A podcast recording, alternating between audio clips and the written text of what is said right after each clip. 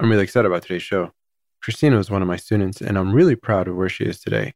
She is a stellar example and an inspiration in a variety of ways. And I think you'll feel the same after listening to the episode. As always, if this episode or any of my episodes inspired you, please leave a 5-star rating and share with those you think will benefit. I'm your host, Eamon Aswa, and today our guest is Christina Hanson. Christina Hanson is a security analyst and relatively new to the security industry. In fact, she was one of my students at a bootcamp that I had. So I'm really glad to talk to Christina, and I'm really proud of where she is today. And let's just jump into it. So Christina, thanks for coming on to the show. Sure. Thanks for having me, Eamon. It's nice to talk with you. Great. Same here. Same here. So tell us a little about how you got into the information security industry. Well, I had a couple other careers prior to going into InfoSec, and I had always had, not as a main responsibility, but I'd always been technical. And pretty much every job I'd had, I always ended up being the on-site IT person. And my last job especially, I actually worked for a nonprofit homeowners association. And our IT person left, and I kind of had been doing some technical type things, and I just kind of inherited that along with working with architectural issues for the HOA. You know, I was there for quite a while, almost 10 years, and I realized while I was doing the technical stuff, that was really the part of the job that I really loved doing. And after a couple years, I decided that's really what I wanted to do. I kind of was done with all the HOA stuff, which is as glamorous as it sounds. So I was really enjoying doing just all the technical, and it was mainly network admin and things like that. So I decided I was going to go back to school. I was very fortunate that my boss at the time was really supportive of that and gave me time to go take classes. He actually paid for some of the classes to start with. And then as I kind of switched focus from general IT to security, I just was able to get time to do the classes and things. That's awesome. And how did you find the transition? Did you find it difficult? Did you find that the classes helped? Some classes were better than others. What were some of the key factors in helping you transition? The schooling part of it was, I really felt like I fell into it. And I live in Alameda, and I started just going to my local community college that had some kind of general IT courses. Alameda College is part of the Peralta College system, which includes Berkeley, Laney, and Merritt College, as well as Alameda. And I was looking at the catalog, and I saw that they were having a class on network administration and server security. And it was up at Merritt, and I decided, you know, I work with servers. I'm doing that. Security is really important. I should probably take that class. So I showed up at college at Merritt, and it was a Friday-only class, so that was convenient for me. I showed up, and I find out that it's the first class in a 2-year certificate program to become an information security analyst or to change your career, basically. So I was really surprised because that wasn't really what I intended to do. And I show up and they're saying, welcome, this is your first step of the rest of your life. And congratulations on making the decision. And that's hilarious. I hadn't really done that yet. So yeah. It was kind of like, really? So the other thing about the Merritt program was that it is co-sponsored by a consortium of CISOs from Silicon Valley. So all of the instructors are professionals in the field, and it's definitely a hands-on experience where you actually know what you're getting into as far as the field of information security. That's great. And that was huge. That just made it so interesting. And so, you know, hearing, you know, from the trenches, I guess, so to speak, as I was taking the classes, you know, there's definitely were some challenges on the material and things. And some folks, you know, didn't really get it, but the ones that did, you really just kind of, and myself included, just really kind of fell in love with it. And the rest is history, so to speak. That's great. That's great. What are some of the most critical courses that you felt help you in your day-to-day career right now?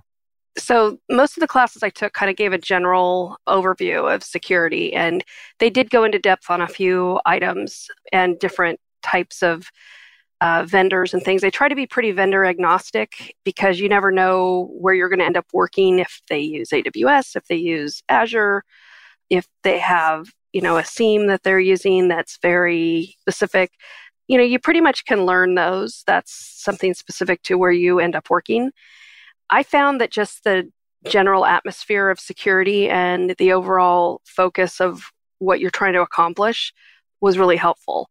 And I loved the technical stuff and getting into different projects and doing that. But I think just learning the jargon, that sounds really funny, but being able to have a conversation and understand what people are talking about kind of helped focus that.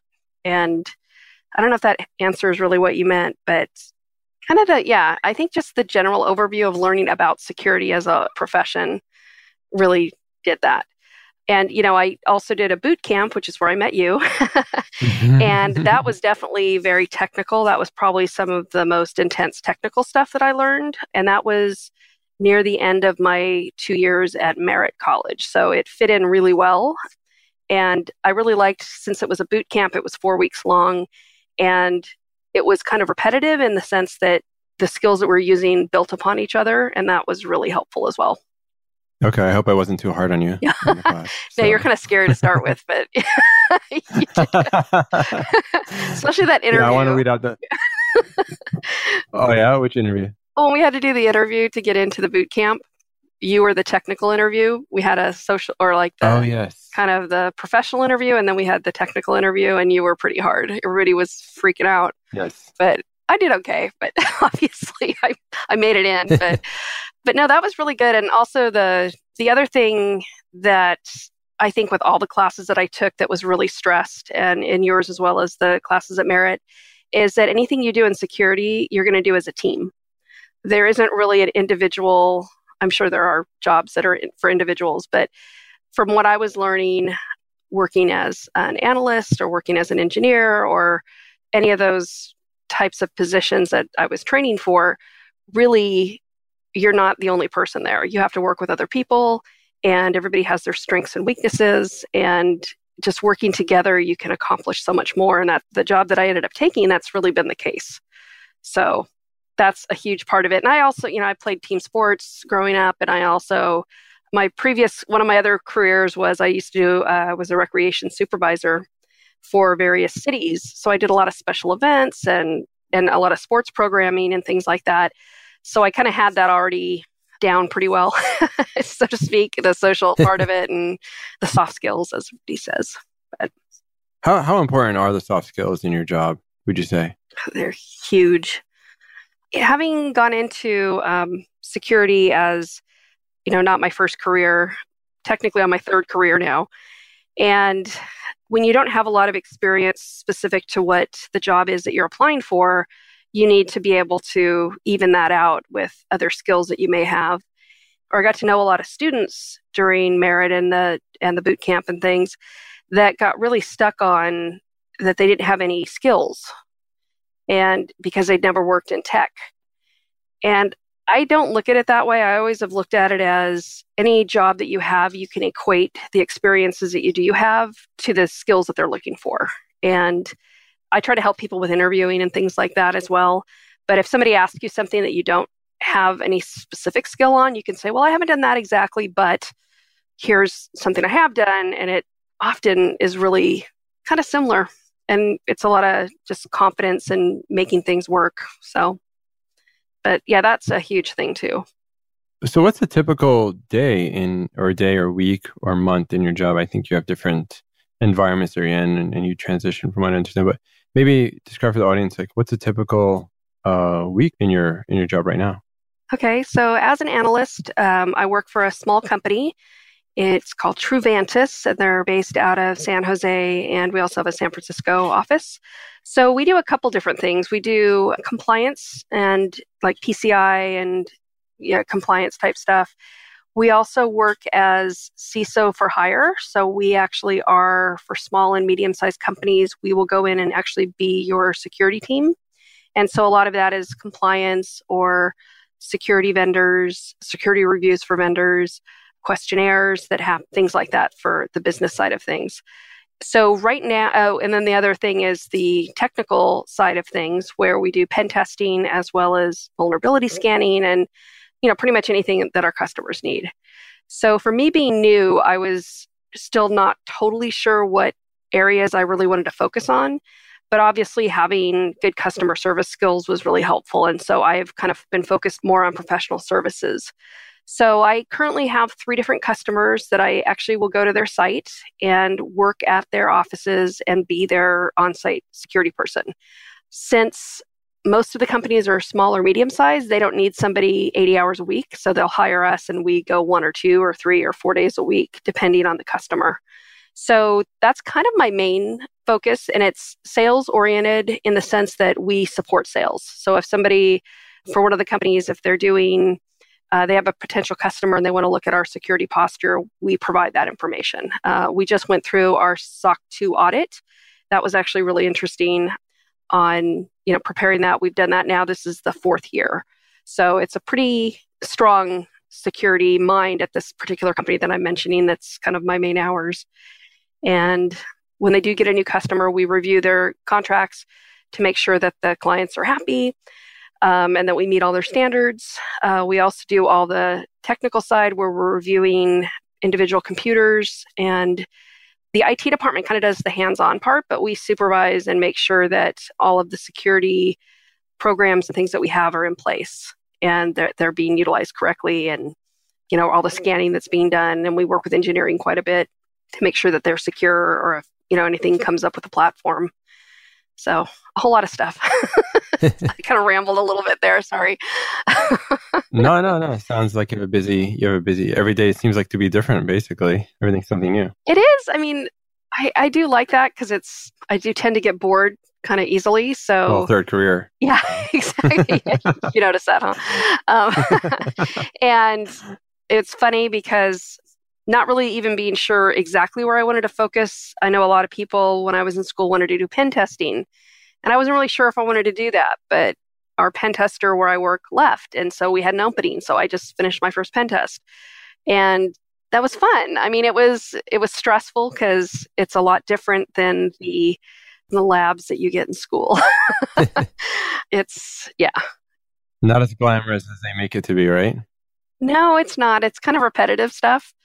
But I find it interesting. I mean, since I'm new to tech, every time anything happens, and for example, one of the companies that I work at got bought out, and they're a startup. Basically, they got bought by a venture capital, or not a venture capital, I'm sorry, an equity group. So they purchased them, and I guess when they made the announcement and everything, I was very interested just because I'd never been through anything like that working for nonprofits and cities had been most of my other jobs. So it was just very interesting to see how things work and find out what stock options mean. And I mean, not, you know, it's just how that affected the people that work there. As a contractor, it didn't affect me personally, but it was kind of an interesting education, I guess, is a good way to put it. So how long from when you actually decided that you wanted to be in the security industry to when you got your first job? How long did that take about? About 2 years. Okay. And a lot of that was mostly in education. Is that right? Yeah. One other thing I didn't really talk about with the education is that while I was actually, it's kind of a funny story. You can edit it out if you don't like it. But so while I was actually doing the boot camp, one of the options that we had for the boot camp was an opportunity to take a SANS information security course, and they were planning to pay for it, which was really generous because it's very expensive. It's like several $1,000s for the class, and then there's a certification test, which is also very expensive. During that time, we were talking about taking this test, and I decided to do some research, and so I went to the SANS website and was taking a look to see what it was included on the test. And as I'm looking, I noticed that they have a SANS Women's Academy that they were promoting. I guess at the time they were doing their first year and they were promoting the second one they were doing this. So this was last June. And as I was reading it, I didn't know that I qualified because it was saying you had to be a college student and some other requirements. And I had only been going part-time, so I wasn't sure if it included me or not. But they had a placement test. And so I thought it would be a really good opportunity to take a SANS test as a practice for the one that I was going to be taking for the boot camp.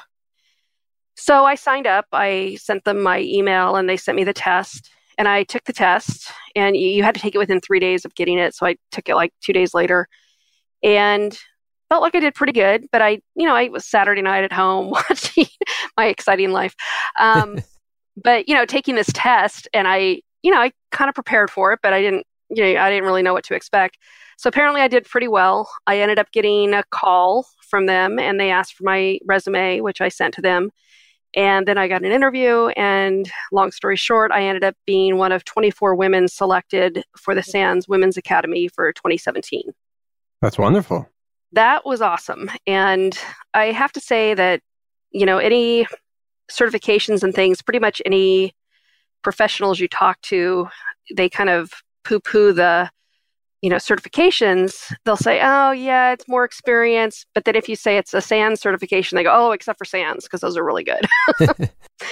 So I was able to take 3 different courses and take 3 certifications that I completed in like a 9-month period last year. So I just finished, actually it was a little over 9 months. So I finished in the beginning of 2018, and I have my GSEC, the General Security, and then the GCIH, which is Certified Incident Handler, and then Forensics, or Certified Forensic Analyst. So that really helped get a job. Yeah, I was going to ask you about certificates, basically. Are there any particular, did you see a lot of requirements for certificates for some of the jobs you're applying to? Were they asking for it a lot? Tell me more about because a lot of people ask me about certificates, and I'm sure they ask you as well, certifications, so. Yeah, I think it's a good idea with like Security Plus or Network Plus. Those are, I think, a good starting point for a lot of people. Those were always listed for most of the jobs I was looking at, but the SANS certificates were definitely listed, especially when it came into like the specialty areas. I'm more of a generalist at this point because I haven't really focused on one specific area of security. I'm doing a little bit of everything. So with school at Merritt, we focused a lot on pen testing, and we did a lot of capture the flag exercises and things like that. So when I did certifications for SANS, I kind of didn't want to do pen testing because I wasn't totally sure I wanted to work on that. So I chose forensics. I had taken one forensics class, but it was really hard because I didn't feel like I had as much background in that or as much training or whatever. But that was really tough. A lot of people that do forensics only do forensics. I mean, it's kind of like a main focus if that's your career area that you'd like to go into. And it was really tough for me, but I really enjoyed it because it was really new. So everything with the certifications, the first 2 were pretty much reviews of things I'd already been familiar with somewhat. And I jumped into a SANS class that I really didn't have much experience at all doing. And I'm glad I did. It was really tough, but I think just kind of being open to learning new things is really important with this particular field. So, that was good. Yeah. And all the classes were in person, or were they remote and virtual? The first one was in person, and we had, of the 24 women, they did 3 separate cohorts. So there's a Western, Central, and East Coast. So we were in the Western one. There were 8 of us, and we all went to Denver and met each other. And the other 2 cohorts that were in the Midwest and East Coast, we all had a Slack channel together and supported each other and kept in touch and still keep in touch during that process. So the first one was live, and then the second and third certifications were online. So we had the tapes basically, but it's still really well supported. They have subject matter experts, and you can call, and if you need help, they can help you. But that was one thing. I saw you recently at DEF CON, and that was the first opportunity I'd had to meet a lot of the other women from the academy that I hadn't met in person. So that was actually a really fun trip to kind of meet these people that you've been in touch with and relying on and asking questions of for a year and gone through this shared experience. And that was really a highlight, I think, for me. And now a message from our sponsor. What are some other resources that can help other women in the field that are trying to get into information security? Is there anything that you could share from that regard? Yeah, it definitely has been growing. You know, being in the Bay Area is really fortunate because there's just a lot of opportunities here. And talking to some of the other women that I've been meeting, you know, it's tough when they're in a smaller town or someplace that's not as forward-thinking as the Bay Area. So that's been kind of an interesting thing. One thing that I've done is I started kind of a separate Twitter handle, separate from my just personal one, that I followed as many interesting InfoSec women that I could find. And, you know, you just start clicking on links and you can start following people. And I get so much good information from that, of classes that are happening or that opportunities that have come up, or conferences, things like that. And that's been really fun. I mean, I try to go at least once a month to a meetup in the city. And those are usually not focused on women, but there are some that are kind of going that way. But I've by doing that, I've met other people and you kind of can have shared interests and things. There was recently a women's only conference in San Francisco called Day of Shecurity, security with she. And it's hard to say, but it's still pretty cool. And they did a great job. So Matt Torben was one of the organizers for that. And he's in InfoSec and a father of a daughter. So he's very focused on being supportive of women in the field. And him, and it was a totally volunteer thing, had a bunch of really awesome people that put that together. And it was a one-day event. I volunteered and I just did grunt work, whatever. I didn't really have much to do, but the folks that came in and organized it and took care of everything it was really nice to see. That was the right thing to do. The event itself was pretty amazing. It was about 200 women that were interested in getting into security. That's what they were there for. So there were guest speakers, there were classes, there were interviews, there were companies that were, you know, looking to hire, that were helping out and giving information, free swag, all that kind of good stuff. So that was really awesome. So I believe they're doing that again. It was June, I think. So if anybody's interested, that's something you could probably look up. I'm sure there's a web page or Twitter or something. So that was really cool. Another event that I got to go to this year was a 2-day conference that was going on while DEF CON and between DEF CON and Black Hat. So on Thursday and Friday of that week, they had what's called the Diana Initiative, which is another pro-women's group to try to get more women involved in InfoSec. And again, it was focused for women or anybody that identifies as women. And they just had all kinds of talks. All the presenters were women. It was really interesting and just being able to meet people in the field. And that was really empowering it kind of gets overused a bit, but it really is. It's wonderful to go and have people that have the same experience and that, you know, have the kind of same issues that they're facing and wanting to be successful in this field. There's something to be said about just attending a conference in general, but then attending a conference where you could find other people, you know, in the same boat as you. That's just even better. It really is. And I've had a really great experience since I have started in InfoSec. Even going to school, you know, there was mainly men at Merritt, but it was also, we had a lot of diversity there. And that's something, one of the instructors there, he likes a quote by Jesse Jackson that is, he said, InfoSec is pale, male, and stale. And the instructor that brought that up or that quoted that, he goes, yeah, he goes, everybody looks like me. He's like, you know, white guy in his 50s. He goes, but it should look like you. And he pointed to our class, which was, you know, a lot of diversity and women. And, you know, so that was a nice environment to be in, to learn and understanding that that's important and needs to be recognized.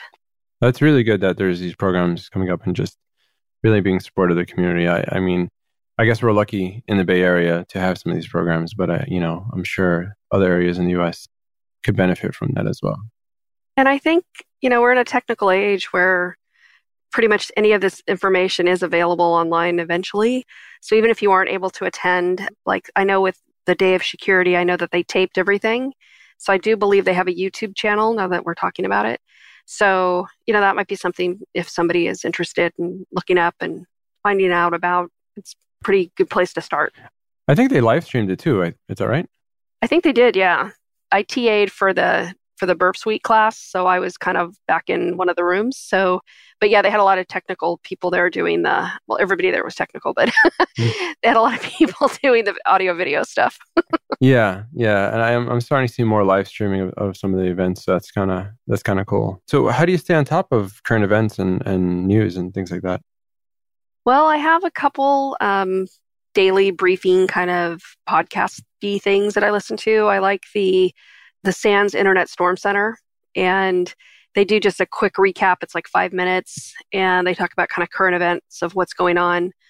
And Johanna Ulrich, who's the director for that and one of the deans at SANS, he actually was a guest speaker for our SANS Women's Academy, and it's funny when you start meeting some of these folks that you've either studied from or learned from, and you get all excited because it's like rock star kind of status.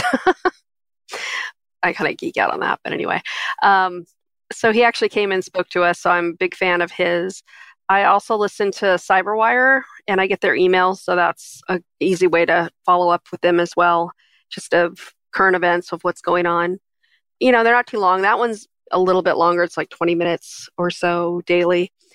And I also really like, as I mentioned before, going to meetups in the city. I try to go to OWASP, Bay Area OWASP. They actually do one that's South Bay, and then they do one in the city. Go pretty regularly to that one.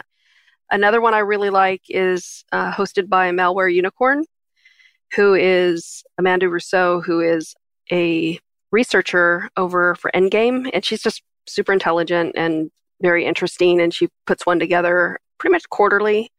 It's called Dead Drop San Francisco, and that's a pretty fun one, too. It has really good people that are highly technical. A lot of times with the meetups and things, the talks are way over my head, and they'll be, you know, really specific to either bug bounty type stuff or reverse engineering and things like that. But I don't really do that yet, but I just find it so interesting. And even if I don't understand everything they're talking about, it gives me a place to start and a basic understanding that I can then research later and find out more about it. So a combination of meetups and certain conferences, and then also some like online podcasts and other resources online. So what's one thing that makes you successful in what you do right now? I think just being open to new things. When I was doing the SANS program, as well as at Merritt a bit, there's the whole talk about imposter syndrome, and that there's so much information out there that you kind of feel like, yeah, you've got some training, you've got a little bit of experience, you feel like you shouldn't be here because you don't know enough. And that was really tough when I first started. I think being able to just be open about that and ask for help is something that I've had problems with, because I usually pick up things super quick and I don't have to ask for help because I can figure things out on my own. That's one of my strengths. But when you're in working for somebody that, you know, the expectation is that you either know how to do this or you're going to be professional and find out how to do it, you need to be able to ask people for help. And that's been probably the biggest thing I've learned it's almost been a year now that I've been working. But I do pick up on things pretty quick. So it's, you know, once I do ask, it's, you know, I get it pretty quick. So that makes it, you know, not stressful, but it's just kind of a learning curve. And it's a little different than other jobs that I've had, in the sense that it's always changing and that there's an urgency a bit when you are doing something. You can't just take time to figure it out. You kind of need to know how to do stuff if you're going to be successful. So I don't know if that makes sense. No, it does. I think letting go of your ego or understanding the reality. I think imposter syndrome is pretty common, even among senior folks too. Well, it also kind of goes back to the team player thing that I mentioned before too, is that you have other people relying on you. So a lot of what you're doing is not just an individual project. So it's just working together. And that's one thing I've been really happy with the company that I chose to work for. The other folks that I work with are very knowledgeable and super helpful. And if you are struggling with anything, they're just, oh yeah, you know, do you have time? Let's talk right now. And we jump on Zoom and do a quick meetup or whatever. It's been a really positive experience for me. What was the first computer you ever had? I think I got a 3.1 version of Windows that was a hand-me-down from my stepbrother. Oh, I don't even remember what brand it was. It was like Compaq, I think, maybe. Or Hewlett Packard. It was a... Oh, maybe it was HP. Yeah, I don't even remember, but it was like a... But I remember the color scheme and making it unique, and it looked awful, but I thought it was really cool because you could change all the colors and do stuff.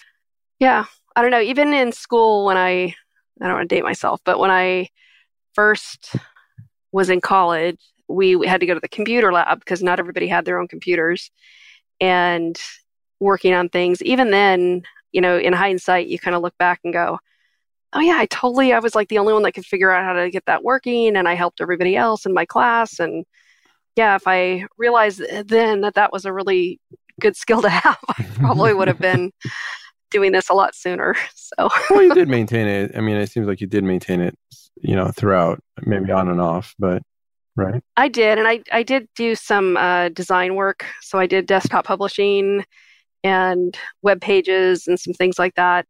So kind of computer related, you know, and I've always just been able to been the person to call when something goes wrong. So grandma and grandpa always need some support. Yep. What are your thoughts on the security industry today? I know you're new to it, but you know, what are your thoughts on it and how it is right now? You know, it's really the last few years with all the breaches, and I think there's a kind of a new accountability for business that they really need to be more careful with the information that they collect from their customers. And, you know, with everything that's been going on with the elections and foreign powers and things like that, people are going to be a lot more aware of what's going on, which I think is a sense of accountability, which is really important. And, you know, being a professional in this field, it's so important that we are able to make other people safe. So whether it's a business or individuals, or I think it's just really important, and people are kind of finally realizing that. Right. We'll be better off as a society collectively if everybody's really taking care of their security. It's funny. Here's another anecdote. So when I first went to SANS and we were on site for the very first testing, we got taken out to dinner by one of the previous year's graduates for the SANS Women's Academy. And so there's like 8 of us or 10 of us that are there having dinner. And we were supposed to go around the room and around the table and introduce ourselves. And I happened to go first. And I had already been taking classes at Merritt for about 1.5 years. And I think I mentioned before, the CISOs that teach the classes are very supportive of diversity and of women. And I made the comment that I thought it was a really great time to be getting into security as a woman. And I think that's just mainly because of the environment that I had been learning from, had been very supportive and everything. But half the women had their mouths hanging open and were looking at me like, are you nuts? You know, like they go, it's really difficult for women right now, and there aren't enough women, and that's the problem. And I said, okay, dialing it back a bit, you know, and there were 2 other women from the Bay Area, so they knew what kind I was talking about. But, you know, trying to have to explain that, yeah, there's a problem, but we can solve the problem, or we can help fix it. I just think that's a perspective of how you look at things as well. I tend to be a little more positive on things. It just still makes me laugh when I think about that, of making the change and hopefully making things better. What are some things you recommend to people who want to enter the field right now? I think you have a couple different paths to do so.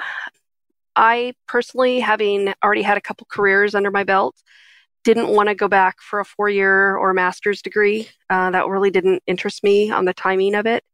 I was very fortunate that the program that I found was, you know, was local, was very strongly supported by industry, and had some other good opportunities with it.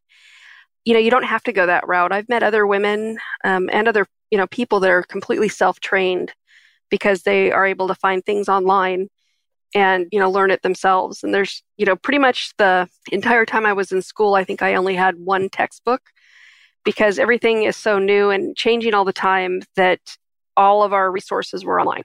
So that's a good opportunity for anybody pretty much that wants to get into security, is to check out what's how-tos on different areas.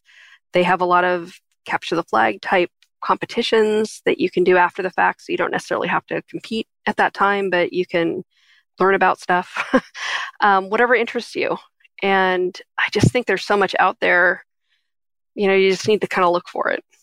And the meetups are a good thing too. You can meet people and talk to them and things like that. Well, YouTube is awesome. There's everything on. Yeah.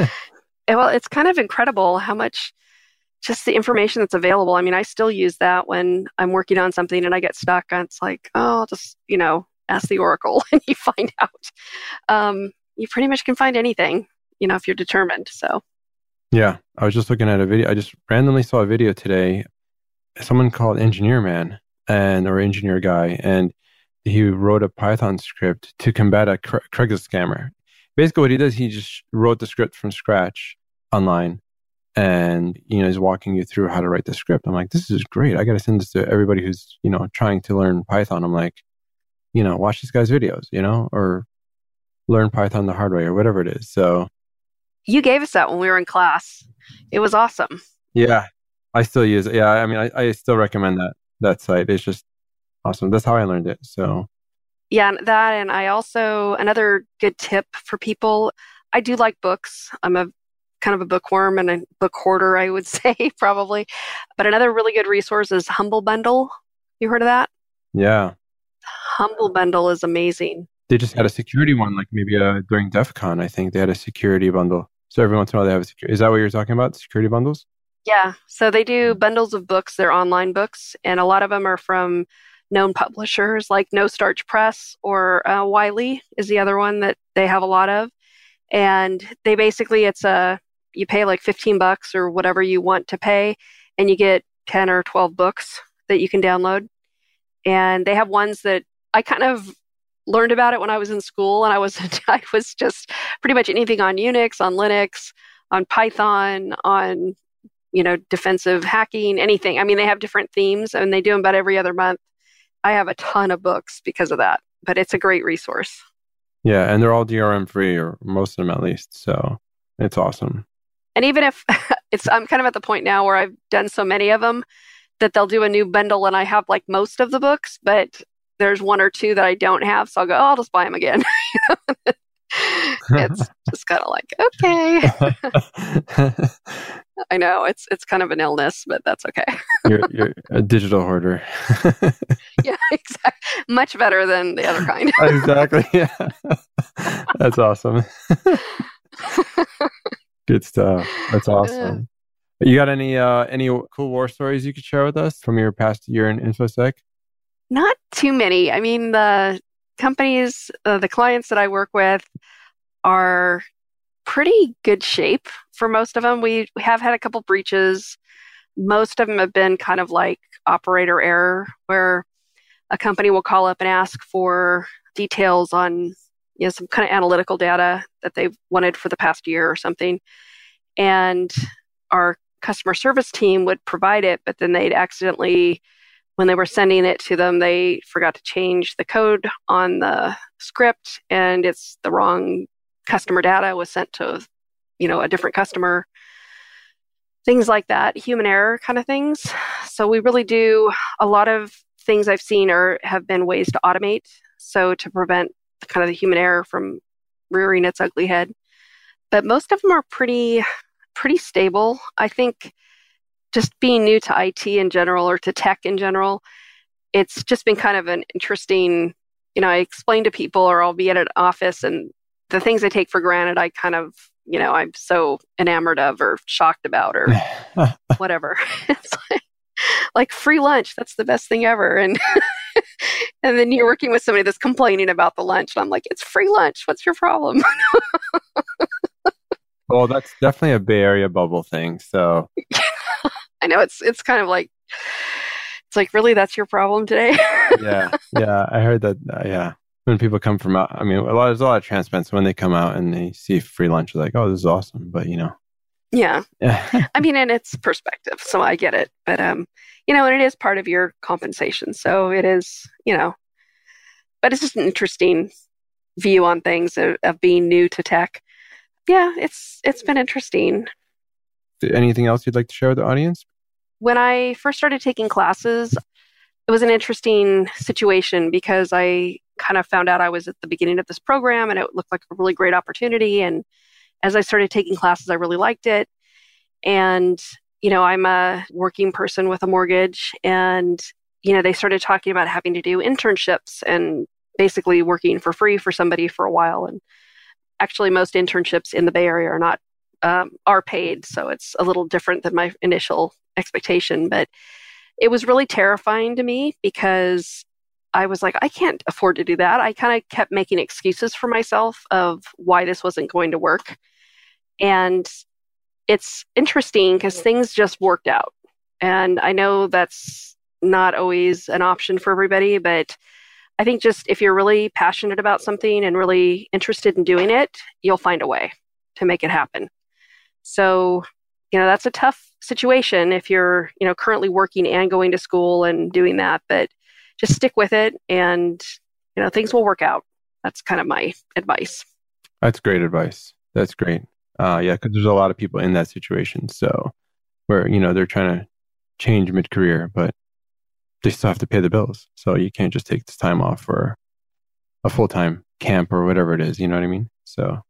Yeah. And, you know, it was tough. I did end up taking a leave of absence a bit from work and was very fortunate I was able to do that. But it was pretty tough. I mean, I canceled the cable and I had to cut back on everything, but you can do it. And I think about even when it first started and they started talking about the expectations for the program. And I was like, there's no way I can do that. And just the initial reaction, and even other folks that I was at school with kind of had said the same thing, or, and some people dropped out and didn't even try, or, you know, I shouldn't say they didn't try. They weren't able to make it work, but it's just something that might take you more than 2 years to do it. But if it's something that you're really passionate about, I think it's worth it. Okay.